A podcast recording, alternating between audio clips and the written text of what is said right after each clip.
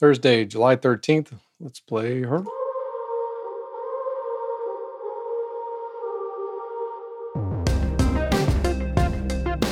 Today's song is Right Here by Chase Atlantic.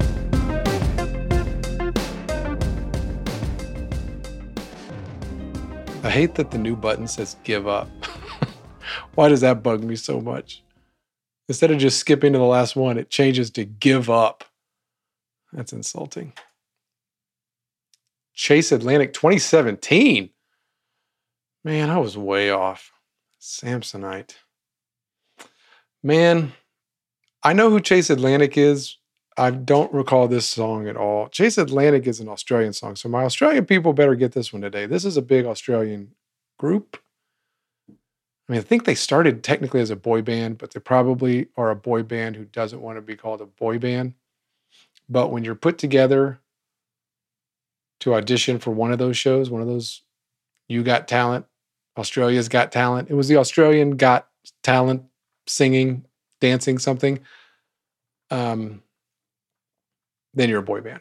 So they're a boy band. The only reason I remember hearing of them is I was supposed to see a concert.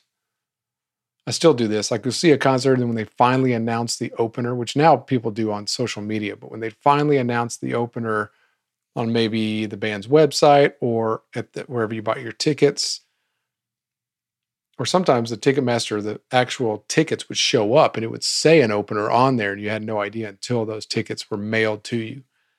And you have no idea who those people are.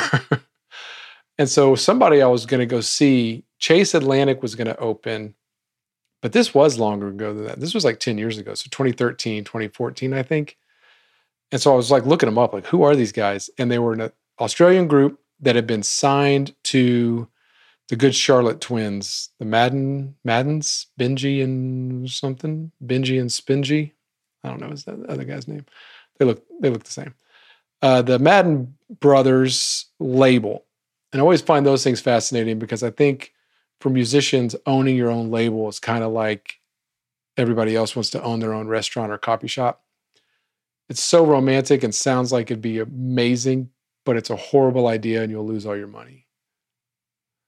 So anytime I see like a a professional musician, you know, somebody starting up a label and getting to go out and scope and pick artists and build this little team, I'm definitely envious, but I don't want to do it at the same time.